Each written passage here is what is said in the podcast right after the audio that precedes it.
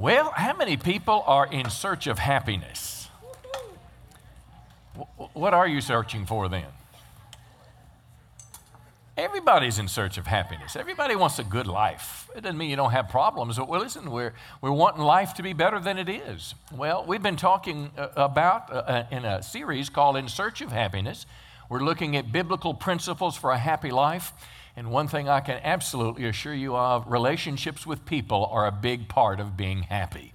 And we've talked about that. We've talked about relationships uh, in church. Remember Barney last week? We need you, you need us. We're a happy family. Yeah, a great big hug, kiss from me to you. Won't you say you love me too? Come on, Barney fans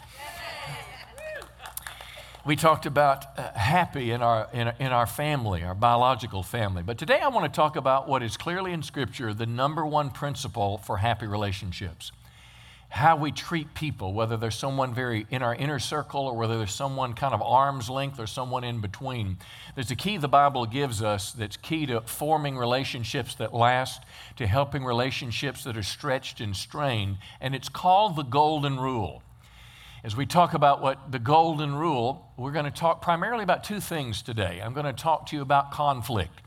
Because every relationship, if it's, if it's a stranger and you pull out in front of them and they shake their fist at you, I mean, that's a conflict. And if your spouse said, I'm leaving you, I can't stand you, I mean, no, that's a conflict. So, across the ways, we're going to talk about conflict this morning, how the golden rule can help you in relationships. But I'm also going to talk about something uh, that's vital about with the golden rule, about what we do with people that are in trouble. When we see someone that's in trouble, whether they're near or far, how does the golden rule apply? So I think it's going to help you today all around. Uh, let's begin. Matthew chapter 7, verse 12, as I've entitled the message, The Golden Rule. Which, by the way, it's not he who has the gold rules, but it's different. Matthew 7 12, Jesus said this Do to others what you want them to do to you. Do to others what you want them to do to you. This is the meaning of the law of Moses and the teaching of the prophets. In other words, summarize the whole Bible. And Jesus said, This is what it is treat people the way you want to be treated. The Message Bible says, Here's a simple rule of thumb or a guide for your behavior. Ask yourself what you want people to do for you, and then grab the initiative and do it for them. Well, we're going to be very practical with this today because I want you to first see how real this is because we all know what's the right sort of behavior, what we want people to do to us, and we know what's wrong. So I want you to, we're going to use our thumbs now. Come on, I want you to pretend you're in the Roman Colosseum, and I'm going to ask the question, what say you? Is this good behavior? Do we let them live? Or is it bad behavior? Do we say nay? Uh, let's go to the movie Gladiator for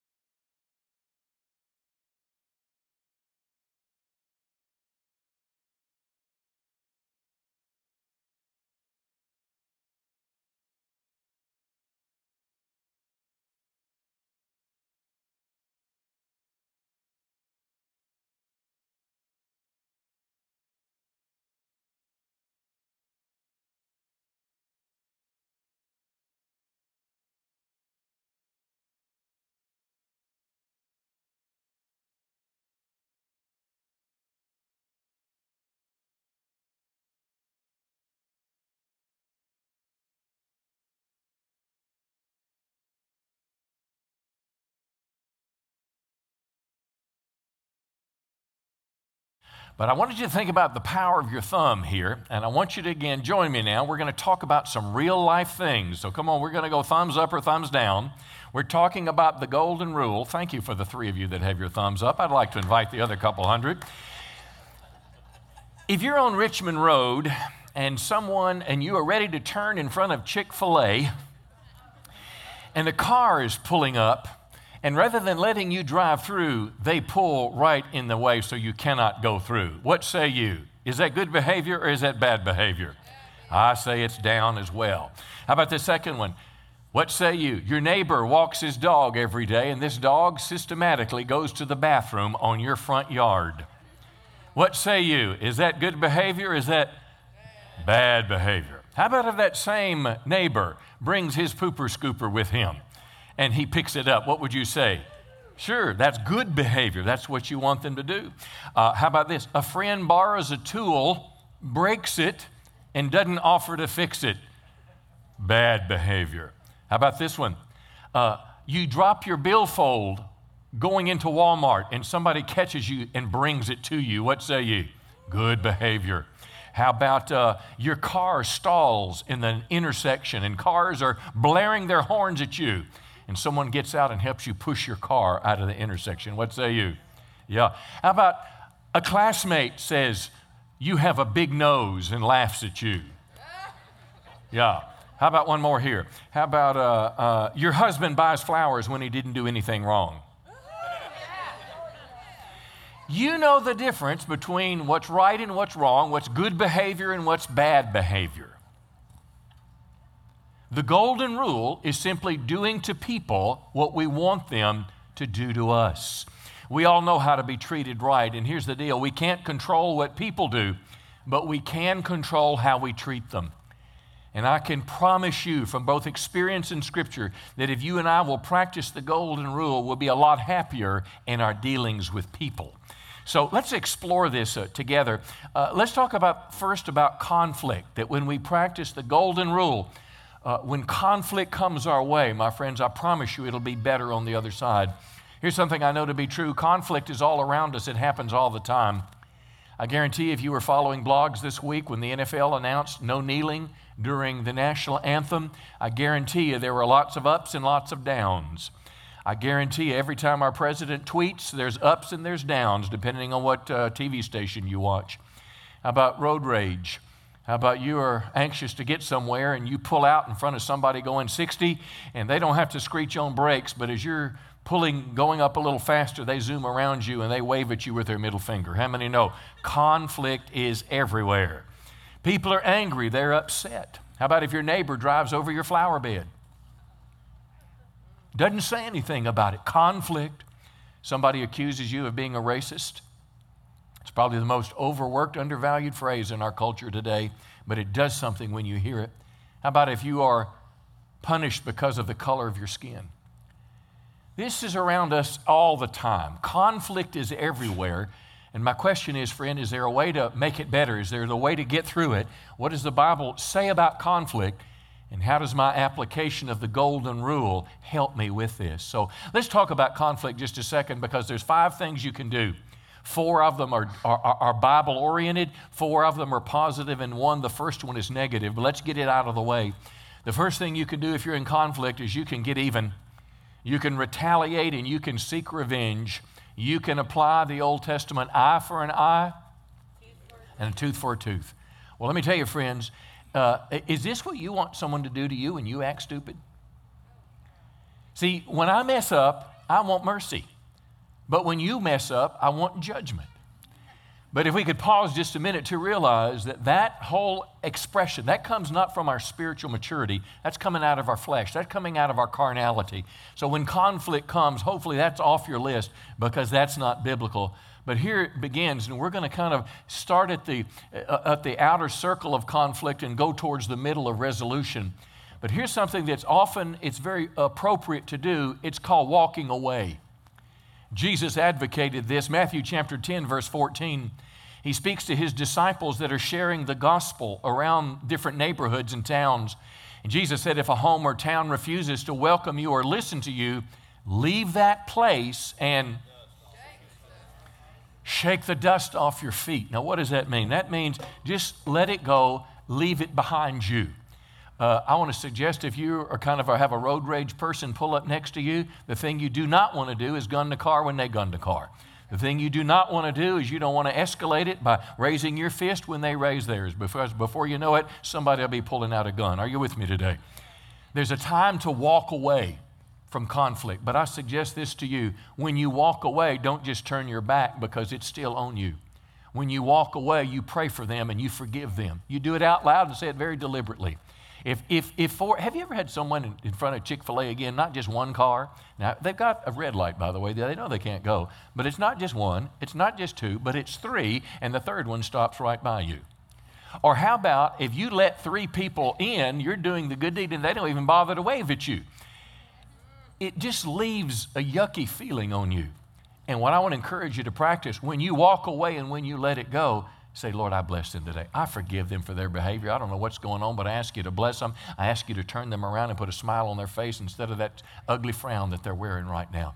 When you forgive somebody, when you bless them, that's what Jesus said to do. Jesus said to pray for your enemies, pray for those who despitefully use you. When you do that, you feel better about yourself. Are you with me today? And the conflict lifts off you, and that way you don't take it home. Because if you have a little road rage on the house, on the road going home, guess what happens when you get home if you've still got it? You're going to have a little rage against your family. Now let's get a little deeper here. Diffusing the hostility. Diffusing the hostility. Because the Bible will teach us that our response to hostility or conflict can open a door of grace. What you do will either make it worse or it has the potential to make it better. Proverbs 15, verse 1 says this, and I want you to say this with me. A gentle answer turns away wrath, but a harsh word stirs up anger. Let me tell you a, a, little story. It's kind of funny and kind of embarrassing. First mission trip I ever went on was Mexico. I was introduced uh, with about probably a dozen pastors to the Ministry of uh, Mexico Ministries. And uh, it was just a bunch of preachers, and we're teasing each other. Uh, and I'm a tease. How many teases we got in the room here? Like to tease and cut up. Well, I was cutting up and probably a little too much, but uh, when I got in my room that night, it was late, and I was in the room getting ready for bed, and all of a sudden somebody knocks on the door. And I went to the door, recognized my friend, and I opened the door, and I said, What do you want? And he said, I'm fixing to whoop your. That's my preacher buddy.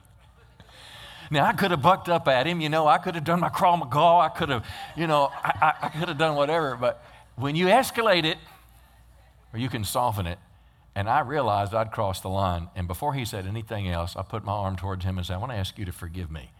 Because what I said was wrong, and I obviously hurt your feelings. I wasn't meaning to do it, I was just cutting up. Now, he probably picked on me because I was the skinniest one, but whatever reason he did, just like that, he turned from somebody that wanted to fight me. We sat out on the bed and we began talking about life, and I understood his insecurities just like mine. A soft answer turns away wrath.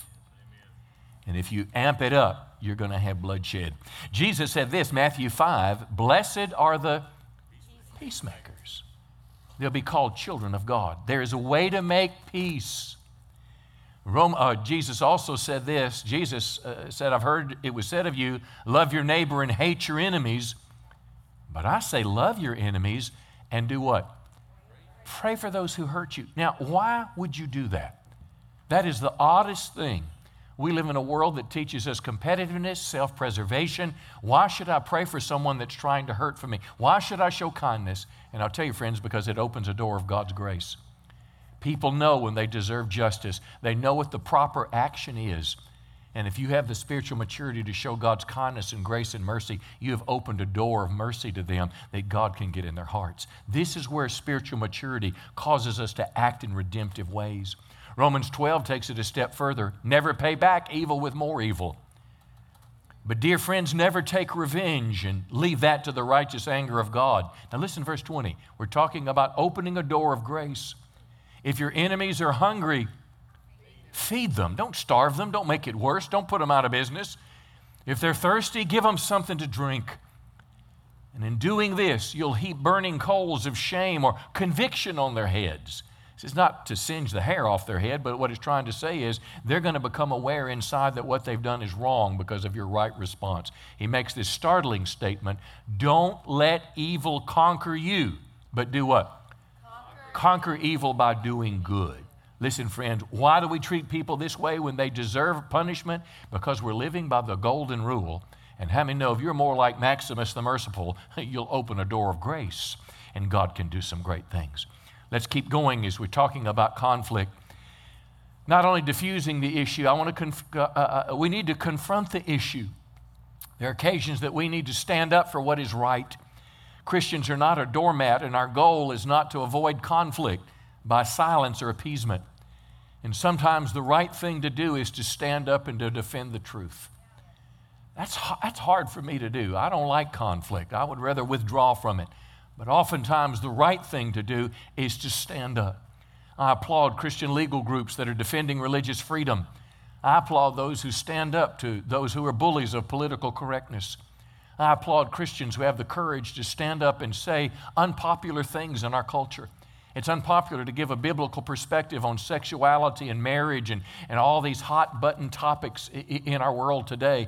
But as you stand, you're doing it not because you want to just make them think like you. You're concerned about a person's soul. Come on now. And you want to help people that are in error. You want to help people that are believing things that are against what God teaches. You want to help people on the wrong path get on the right path. And how many know? Listen, for my life, if I'm in the wrong and I don't know it, I need someone with the courage to tell me. I have people tell me this somewhat frequently. I never like it. But at the end, if I've listened to their counsel and it was godly counsel and it was the right thing to do, I'm a better person if I've listened to it. So, why am I saying this? Listen, friends, if I want someone to tell me when I'm wrong and about to end up in a ditch, shouldn't I do the same thing for other people? not as an arrogant person talking down to them, but as somebody who cares confronting the truth. Let me, let me this, this last little section, taking steps to reconcile. Now, this is a big one. We mentioned it several weeks ago when we were talking about our home life, but I think it's so profound because there is nothing that will split a relationship quicker than a conflict. I don't care if you're, if you're bass fishing buddies or duck hunters, or I, I don't care if you're married or, or best friends at school or besties for life. A conflict has the power to tear a relationship apart that God wants to put back together. Now, I may never have a relationship with, I don't know what, the guy in the road rage. Uh, I, I, used to shop at a store in town and I'd buy some of my garden products there. And just over the years, they just weren't nice. And I'd try to be nice, I'd kid, I'd talk. And you know what I did? I just said, okay, well, I, I, I said nice things, invited you to church. I can just go find somewhere else. Well, I don't think my life's going to suffer because of that relationship was torn apart. But I've got some relationships with some key people, starting with my family. Come on now. Outside that circle, some church friends, some church leaders, some Christians. I've got people in my world that I don't want that relationship to break. And if it's tenuous, I want to get it back together. Let me tell you some things that will help you. And here's the first one. Let me first depends on your personality. How many, when you get angry or upset about something, you just blow off the handle and tell them what you think and just don't worry about it? How many people are like that? Personality. Few. It's okay to raise your hand. Uh, how many people are passive aggressive? In other words, you're going to get mad, but you're going to withdraw and punish in another way. Okay. Now, the rest of you, do you not know what you are? Okay. So I'll say it this way First step of reconciliation cool off if you're a hothead, come out of your room if you're passive aggressive, and pray together. I cannot think of any bit of advice more important than this that if you're in a conflict with someone, if you will take time to pray with them, if you will look in their eyes and simply open a door for God to come in, I cannot think of anything that has more power to help heal a relationship. Because what is prayer? Prayer is inviting God to come in to be a part of, to be a part of the solution. That's the first thing. The second one, and this is a big one, it takes maturity and humility. Confess what you've done wrong. Here's what I want to do. When I'm upset with someone, I want to tell them this. You know what you said the other day? That's why I'm upset. You know what you promised me to do and you didn't do? Uh, you know what you always say? and I'm wanting to point the finger at them. If the first thing I can do is to confess to that person what I have done wrong.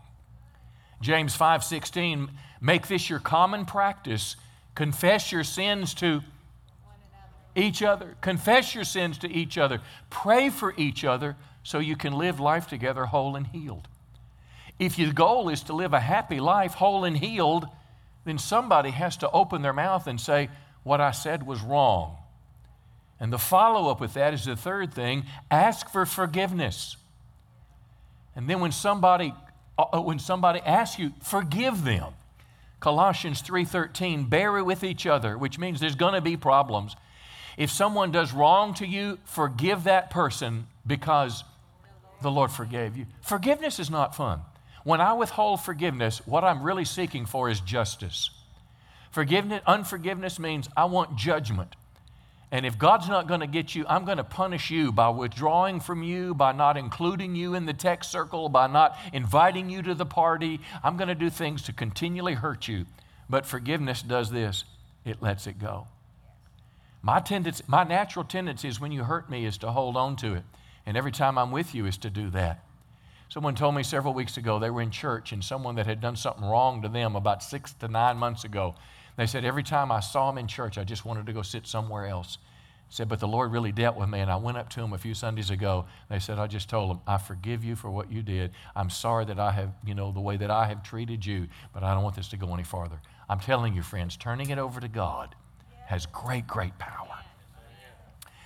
Here's a, here, let me give you one more before I, we move on. Ask the offended person what you can do to help the situation. So, what are you talking about, Pastor? This is particularly powerful with key, key relationships like your kids. Uh, my son was just in town. Rebecca graduated this week, and John was here, and Bethany, and our grandson, little Henry, was here. But I, I treat Rebecca differently than I did John, I think. Poor John. He was the first child. I didn't know what I was doing, and I was probably tougher on him than I should have been. And every once in a while, boys get testosterone, you know, and, and, and he would buck up, and then I would buck right back. And before I know it, I'm on the edge of violating what the Bible talks about, about don't exasperate your children, fathers. I wish I'd have done more of this growing up. I wish when that little stuff was there, when we both cooled down a little bit, I wish I'd have just sat on the down in the bed and just say, I'm sorry for this conflict we're having. Would you tell me what I'm doing wrong to hurt you? Would you tell me what dad's doing to make you angry? And I guarantee you, 80% of what they say will probably be right to the point. The Bible says this Proverbs 12 Fools think they're doing right, but wise people listen to advice. And if you will humble yourself and ask that offended person, What am I doing that I'm either blind to or I'm not aware? About how sensitive you are. And how many know if you love somebody, you'll make an adjustment? Come on, somebody say, Praise the Lord. All right, let's shift to this last 10 minutes to the last part of the message. This is all about the golden rule, it's all about how we treat people. Well, this next one I want to focus on practicing the golden rule when I meet people in trouble. Let me give an example. I was at home the other day and I was getting ready to go to work and I was running late and I live at the end of a, dry, uh, end of a road, it turns into gravel. I've got this big sign saying private drive. And, uh, and, the problem is, in my driveway, there's virtually no place to turn around a big truck or a trailer. It is really tricky. And uh, if you don't do it just right, you run over my garden and my azaleas, and I get all upset. Are, are you with me? Well, I'm in the yard getting ready to go, and I hear this sound bouncing down the road. Bing, bing, bing, bing, bing. And I could tell it was a big truck. And this guy with a gooseneck truck comes up and pulls up in my yard, gooseneck trailer, which is really long. So, what do you do when you know this guy's about to run over your azaleas? Well, he pulls up and he says, Man, I'm lost. And I, I, I, thought about saying, could you not read the sign and stop back there? But then he turned his truck off and he said, we got to talking. I said, listen, don't worry about it. I said, listen, I'll help you turn around and, and let me, what, what are you looking for? And then he went to crank up his truck and his truck wouldn't crank. What do you do when you're in a situation when somebody's in trouble? Now, trouble happens all the time to people. Let me read you a story. Luke 10, verse 25. One day, an expert in religious law stood up to test Jesus, and he's going to ask him, arguably, the most important question that could ever be asked What must I do to inherit eternal life? You're here today not just for cars, not just because you want to be a better person, but somewhere in your psyche, you're here today because you're concerned about eternity. Jesus answered, What does the law of Moses say, the Bible? How do you read it? And the man said, You must love the Lord with all your heart, soul, mind, and strength. Jesus said, Hey, great. And then he said this Love your neighbor as yourself. Love your neighbor as yourself. Right, Jesus told him, Do this and you will live for eternity. Well, the man wanted to justify his actions, so he asked Jesus, Who is my neighbor? Now, the story gets interesting. Jesus gave them a story to illustrate. A Jewish man was traveling from Jerusalem down to Jericho. It was about an 18 mile journey. It was a drop of 3,000 feet. It was rocky roads that you're climbing on, barely suited for a horse or perhaps a wagon could get by, but no superhighway. It was dangerous. There were lots of places for robbers to hide. It was a common practice that people would be hiding there and they would take advantage of helpless people. That's exactly what happened. Verse, uh, there's a, verse 30 a Jewish man was traveling from Jerusalem. He's attacked by bandits. Notice, they strip him of his clothes, beat him up, and leave him half dead beside the road. Now let's just imagine just a little bit. This man, perhaps he was in Jerusalem, he went to do some act of temple service. Maybe it was his little girl's birthday, and he's got some birthday presents for her. He's got food for the family. Uh, it's hot, it's in the middle of the day. They've beaten him, they knocked him unconscious. He wakes up, he's got blood all over him. Flies are there. He sees a vulture circling around. The sun is starting to burn his skin. He realizes perhaps that his left arm is almost paralyzed. He can barely move it. He's been severely beaten. And in his mind, when he wakes up, he's thinking, What if they come back? What if they come back? What am I going to do? My family doesn't have food. My kid won't have a birthday present, and I could die. Let me ask you this question What would you want to do if someone to do if that was you? What would you want someone to do if you were walking home from school and a neighborhood gang stopped in front of you, jumped out of their car, and just beat you half to death? What would you want somebody to do? If you're driving down the road and your car careens off the road and it hits a tree and the airbags have come off and you're knocked unconscious, what would you want somebody to do? Listen to the story of Jesus. By chance, a priest, mind you now, we're talking about the golden rule. By chance, a priest came along. This was a religious man. He was what you might call a pastor, an evangelist, someone that, you know, should know better.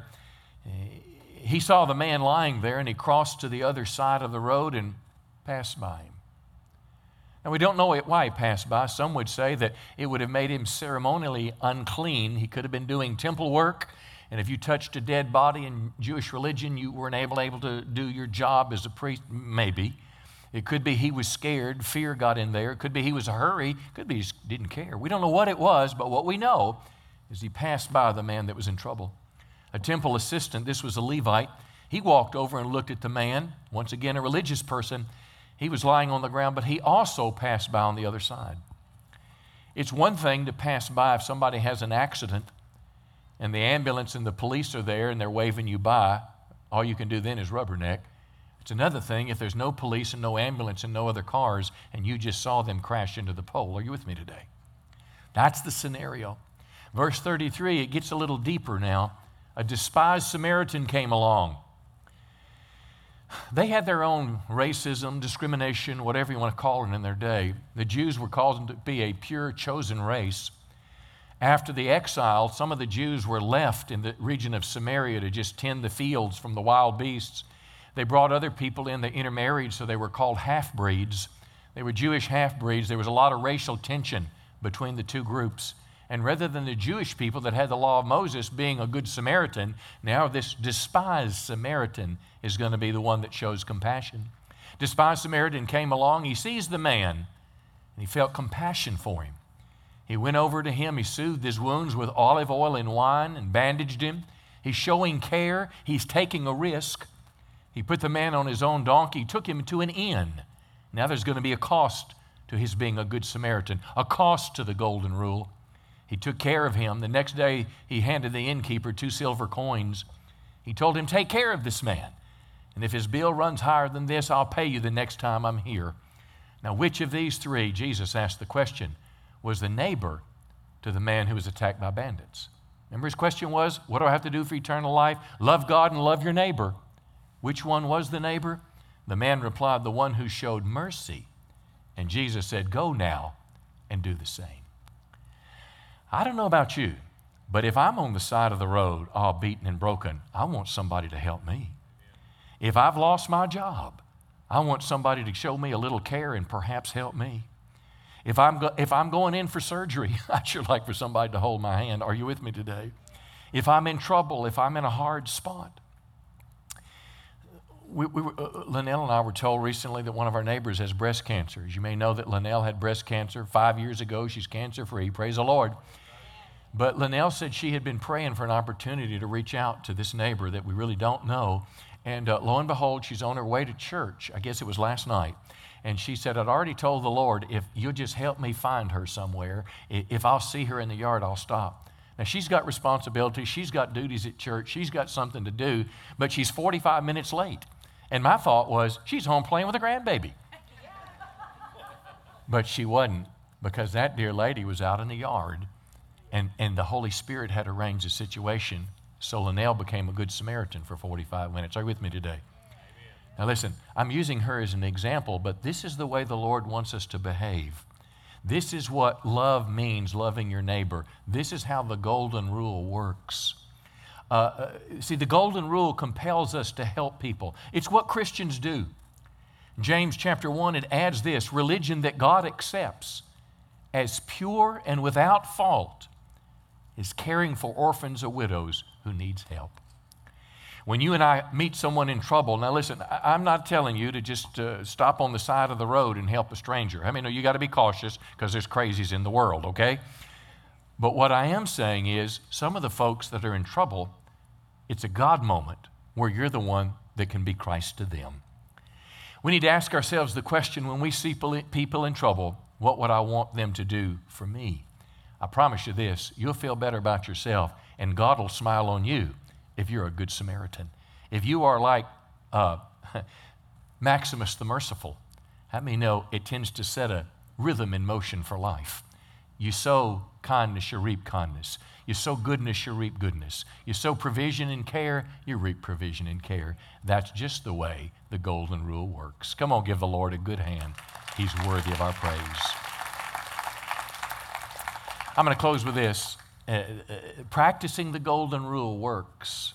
I'm going to show you a little 30 second video, but before we play it, it's by a company, it's the Marriott hotel chain, and they're trying to make money. And I want you to see their reference to the golden rule, a company that's not a bunch of Jesus people, but somebody just realizes when something works, we better do it. Take a peek at this. There's going to be 16 of us. Are you sure?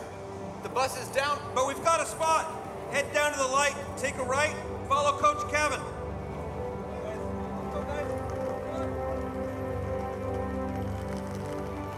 Sorry again that we're fully booked. This is the best we could do on such short notice. This is amazing. Thank you so much. Treating others like we'd like to be treated. Come on in, guys. Check this out. Has always been our guiding principle. Treating others like we'd like to be treated we value the golden rule. Now, I've been to a lot of hotels when it was full. The days before the, uh, before the internet was here, you had to literally make a phone call or go by. And if you're on vacation or going somewhere and trying to find a place, have you ever been there and it's real late at night or your car breaks down or something? Most people behind that counter are not practicing the golden rule. They may be somewhat kind, but most of them are simply there to do a job. And in their job, they'll say, I'm sorry, there's just no room here. But somehow in the Marriott Corporation, they were teaching values. And one of the values they instilled in their employees was if you had a kid that was on a baseball trip and that bus broke down in the middle of the night, what would you want someone to do for your child? Would you want to leave them on the side of the road? Would you want to just tell them, sorry, we can't help you? Or would you be willing to go get some chairs and put some blankets on it would you be willing to find a blanket in a closet somewhere? Would you be willing to find an old mattress and take care of 14 little kids? Well, listen, if they can do that for money, I mean, we should be able to do that as Christians because we're the light of the world, because we're living the life that Jesus called us to live. Come on, give him a good hand today. He's worthy of praise. Why don't you stand to your feet and let's just take just a moment and, and, and pray together. I sure hope you'll stay for the car show. Just kind of walk around. They've got burgers and sausage on a stick, and what else they got? Hot dogs, turkey legs. But you know why we're doing this car show? It's because Pastor Mike likes cars, and I like to hang out with people. So this is why we're doing it. Uh, but I hope you'll stay a little bit. I hope you'll be able to make relationship with somebody more than just a hello and goodbye on a Sunday morning. But I hope you'll be able to make a friend today. But before we walk out of the church building, could we just maybe take a sec just to pray? And I wonder what the Holy Spirit might have said to you in this message. Lord, I want to ask you right now for all of us that you would help us prioritize the two great commandments love the Lord with all our heart and love our neighbor as ourself. Our neighbor may be a person in trouble. And Lord, I personally, if I have ever been too busy or too selfish or too fearful to help, I want to ask you to forgive me. But I want to be someone that cares and practices the golden rule. Lord, I want to ask you to help me put into practice the golden rule where there's conflict.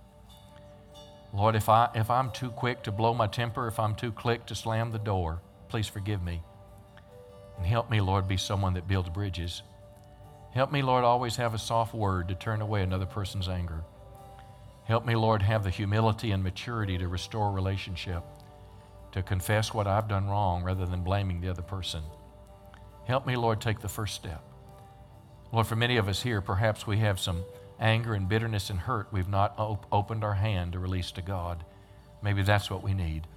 But whatever it is, I pray, Lord, that you would help us put this into practice and let God Himself do something supernatural in us. Welcome, Holy Spirit, today. Welcome. Love your neighbor and live by the golden rule. That's what church was about today. In Jesus' name. We're going to close this way. They're going to have one song.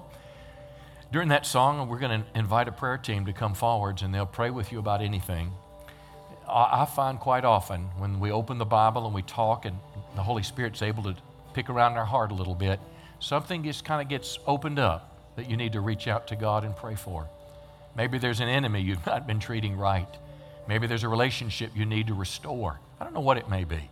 Maybe conflict is in your life, or maybe it's hard for you to be a good Samaritan. It could be anything. But we'd be honored to pray with you about anything that's dear to your heart. But the most important thing we'd like to pray for is about your personal relationship with God. And I was, as I was worshiping the Lord and thinking about this moment, I feel like the Lord gave me a picture in my mind of a car stuck in the mud. If you've ever been stuck, you know what it's like. I don't care if it's a car or a truck, but you get in a mud hole, I don't care if you're in four wheel drive, you can stick a truck in four wheel drive. The bottom line, if you've ever been in a place and those tires are just spinning and you put it in drive and it spins and you put it in reverse and it spins and before you know it you've dug a hole and the body of the truck or the vehicle is on the ground you're not going anywhere i want to suggest that that's a picture of someone's life this morning you have tried to find happiness in a multitude of ways you've tried to do it all yourself without god and it has not worked and the more you pass that gas pedal the deeper you get stuck can i tell you friend jesus christ can help pull you out of that mess Jesus Christ can give you a brand new way to live. Yes. He can give you a brand new heart and a brand new set of values. Jesus can change you on the inside. The Bible calls it being born again, calls it being saved. And it happens like this at a moment in time when you surrender your life to Christ, when you ask Jesus to forgive you for your sins, and you commit your life to follow Him. It is a transforming moment. It happened to me August 15th, 1976 when I prayed a prayer that hopefully, like you will pray today, when I committed my life to Christ. And can I tell you, friends, I've never regretted and I've never looked back because Jesus, listen, will keep you on the road from being stuck. Jesus offers a way of life that's way better than what you'll ever find without it.